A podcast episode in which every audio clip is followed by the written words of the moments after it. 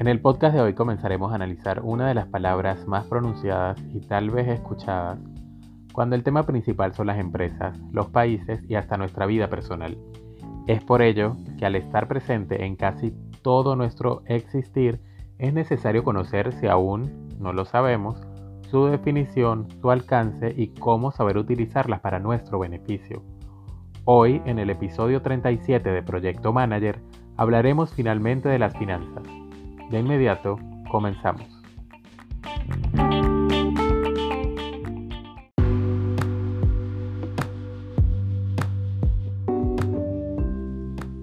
Hola, les saluda Manuel Cordero y les doy la bienvenida a Proyecto Manager.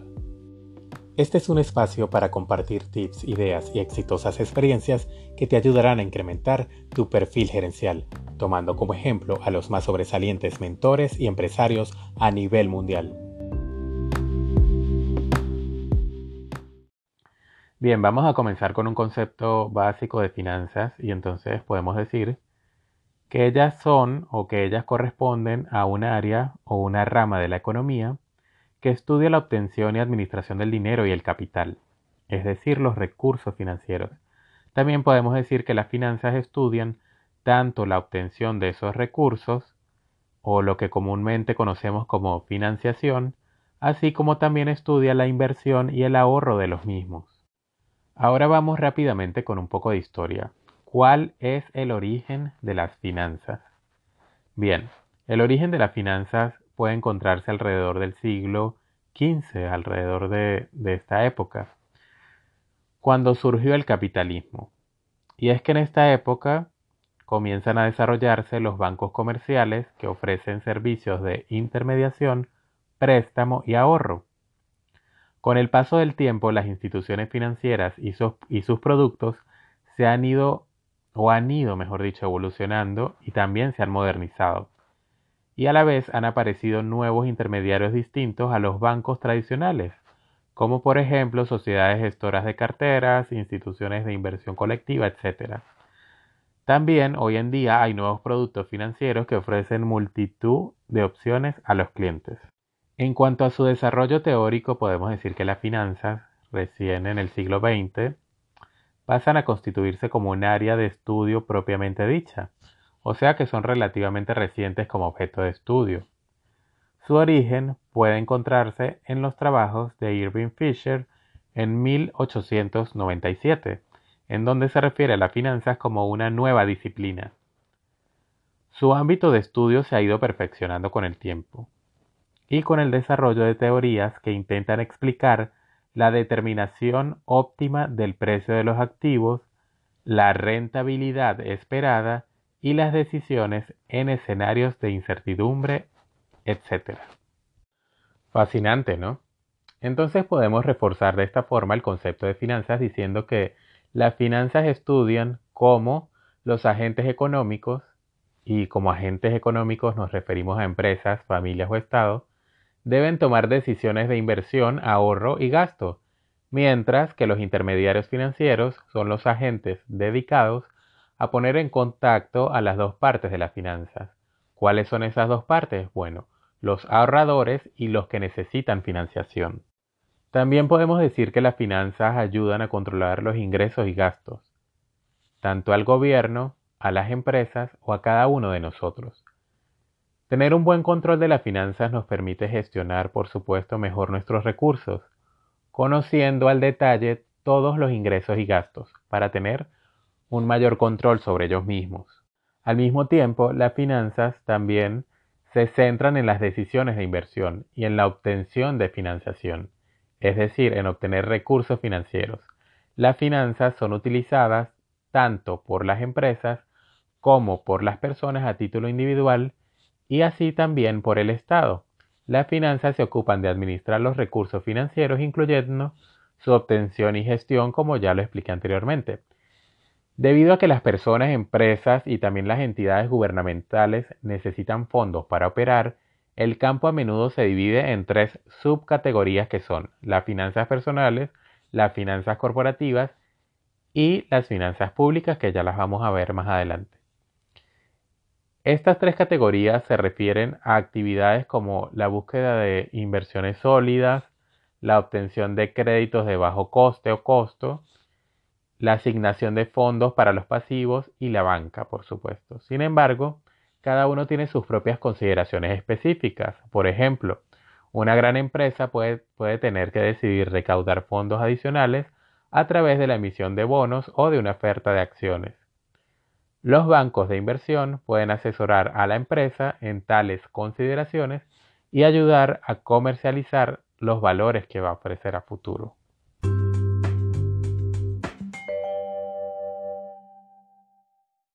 Entonces vamos a explicar muy bien cuáles son los tipos de finanzas. En primer lugar, conseguimos las finanzas personales. Y las, las, finanzas personales no es más que la gestión financiera que un individuo o una unidad familiar realiza con su presupuesto, como son el ahorrar, el invertir los recursos monetarios en el tiempo, teniendo en cuenta diversos riesgos financieros y los acontecimientos de la vida futura entonces, tratándose de las finanzas personales, podemos citar algunos ejemplos o áreas de estudio y es allí donde encontramos ejemplos o decisiones como. Eh, todos nos hemos preguntado alguna vez cómo elegir una carrera o profesión rentable. Esto es una decisión financiera, aunque no lo parezca. Otra de las cosas que nos podemos plantear a título personal es el manejo óptimo del ingreso laboral y el endeudamiento. ¿Qué tanto ingresa en, mi cuenta? ¿Cuánto estoy dispuesto a pagar por un endeudamiento mensual? ¿Cuánto puedo pagar? Etcétera. Todos vivimos estos día a día, así que pues no es sorpresa para nadie, obviamente. Otro ejemplo de las finanzas personales puede ser la toma de decisiones de inversión y ahorro, como por ejemplo cuándo comprar una casa o dónde poner nuestros ahorros para que generen más intereses, por ejemplo. Otro tipo de finanzas eh, que es muy común verlo en los libros de administración respecto a la clasificación de la misma son las finanzas corporativas. Y, estas finanzas o las finanzas corporativas son las que analizan la forma en la que las empresas pueden crear valor y a la vez ser capaz de mantenerlo mediante el uso eficiente de los recursos financieros. Las finanzas corporativas se centran en cuatro tipos de decisiones.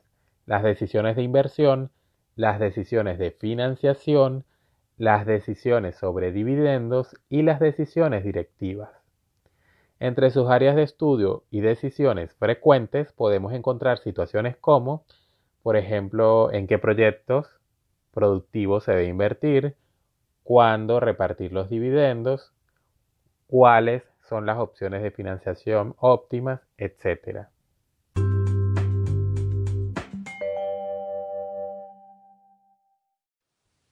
Existen otros autores que las clasifican como finanzas públicas y finanzas privadas, digamos como algo como más simple.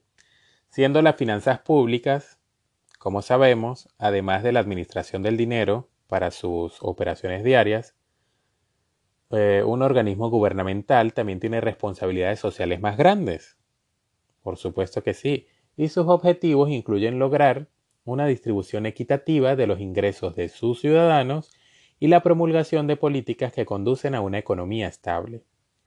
El principal propósito de las finanzas es maximizar el valor para los accionistas y propietarios. Las finanzas están firmemente relacionadas con la economía y con la contabilidad. Pero eso lo vamos a analizar un poco más en detalle más adelante en este podcast. Ahora bien, hablando de este tipo de clasificación, eh, ya para dejar bien claro el concepto de finanzas públicas, ellas son las que tienen como objetivo principal investigar y estructurar los sistemas y las diversas maneras por las cuales el Estado o cualquier otro poder público consiguen los recursos materiales y financieros necesarios para su operación, así como la forma en la que el Estado utiliza la riqueza. Por otra parte, las finanzas privadas es la forma en la que los particulares obtienen recursos y los aplican, buscando la obtención de un beneficio para la entidad y por supuesto maximizar el rendimiento. Pero bien, no solo podemos hablar de finanzas públicas y finanzas privadas o finanzas personales y finanzas corporativas. Hay un tipo de finanzas que es muy importante y muy determinante y son las finanzas internacionales. Y este concepto se refiere al estudio de las transacciones financieras a nivel internacional. Entre sus áreas de estudio se encuentran, por ejemplo, el endeudamiento en el extranjero, muy común en Latinoamérica, por ejemplo, eh, los efectos de la fluctuación del tipo de cambio en la rentabilidad, también los movimientos de capital extranjero y por supuesto el riesgo inherente a invertir en un determinado país.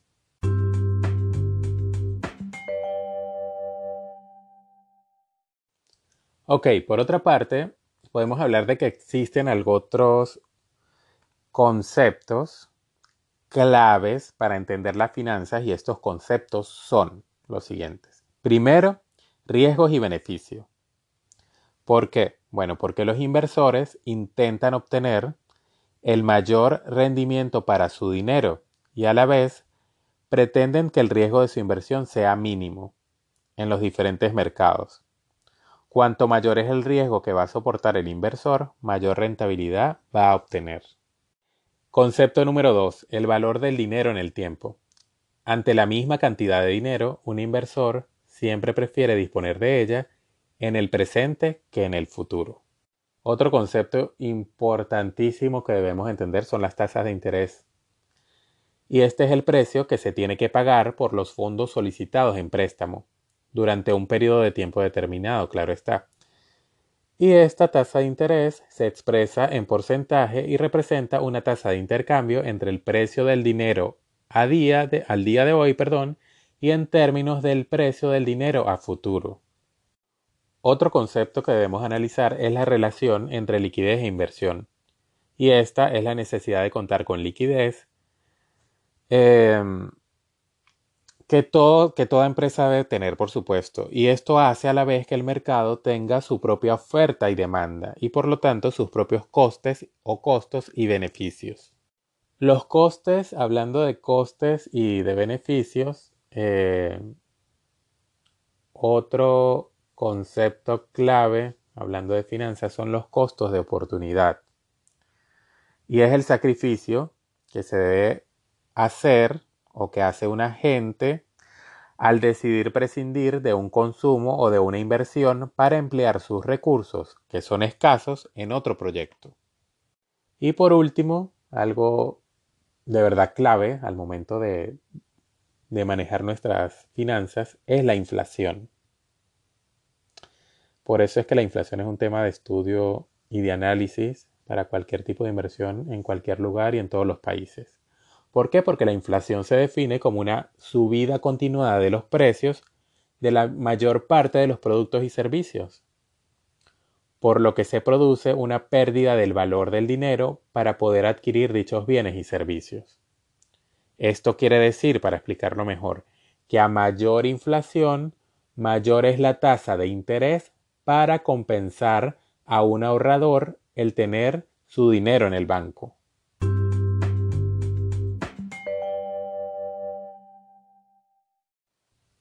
Ahora hablemos de los recursos de los que se vale las finanzas eh, para, para, algo muy clave eh, e importante y determinante como es la toma de decisiones.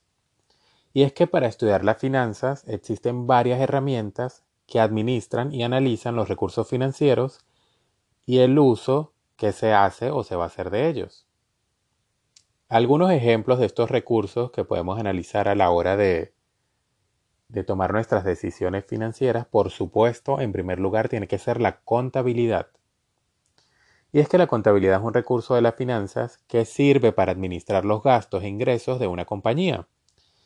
Ella es una herramienta clave para conocer en qué situación se encuentra una empresa y con esta documentación que la contabilidad nos puede aportar es cuando nosotros podemos establecer las estrategias necesarias con el objeto de mejorar su rendimiento económico.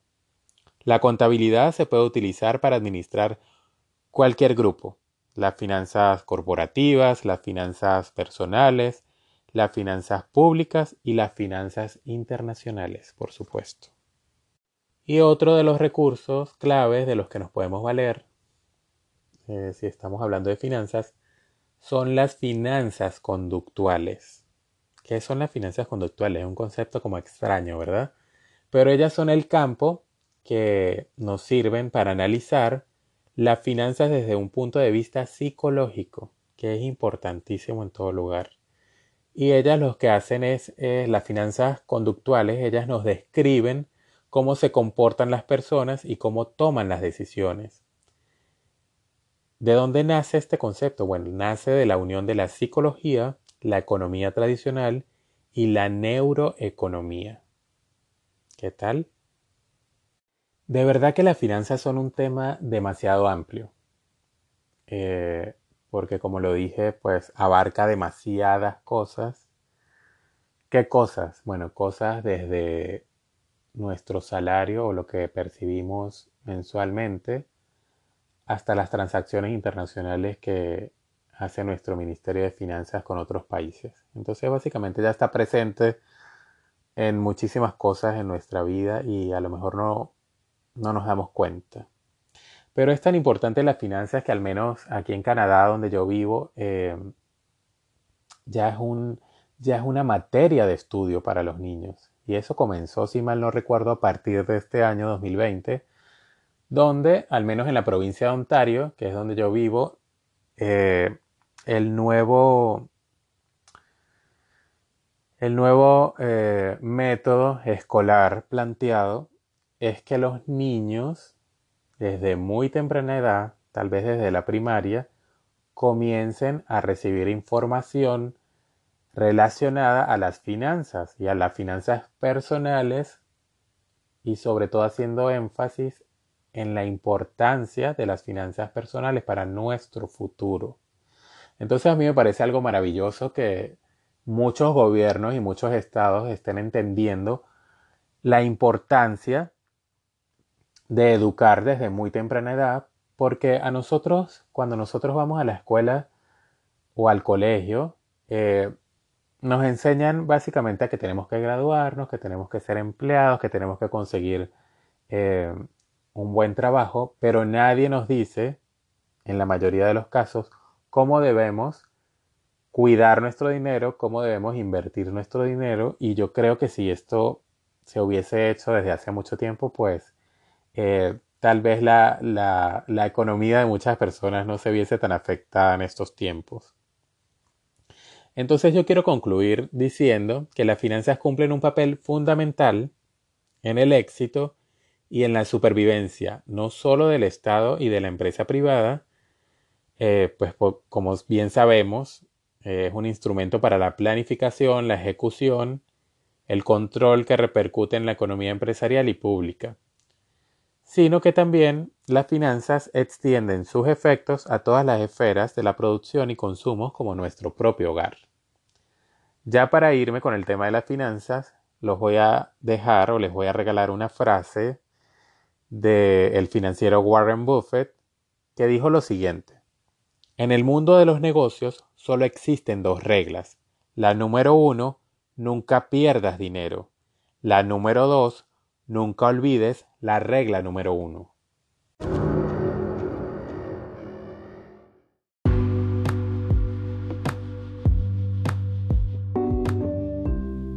Hablo para ti Manuel Cordero y me despido no sin antes invitarte a suscribirte, comentar y compartir. No te pierdas el próximo episodio.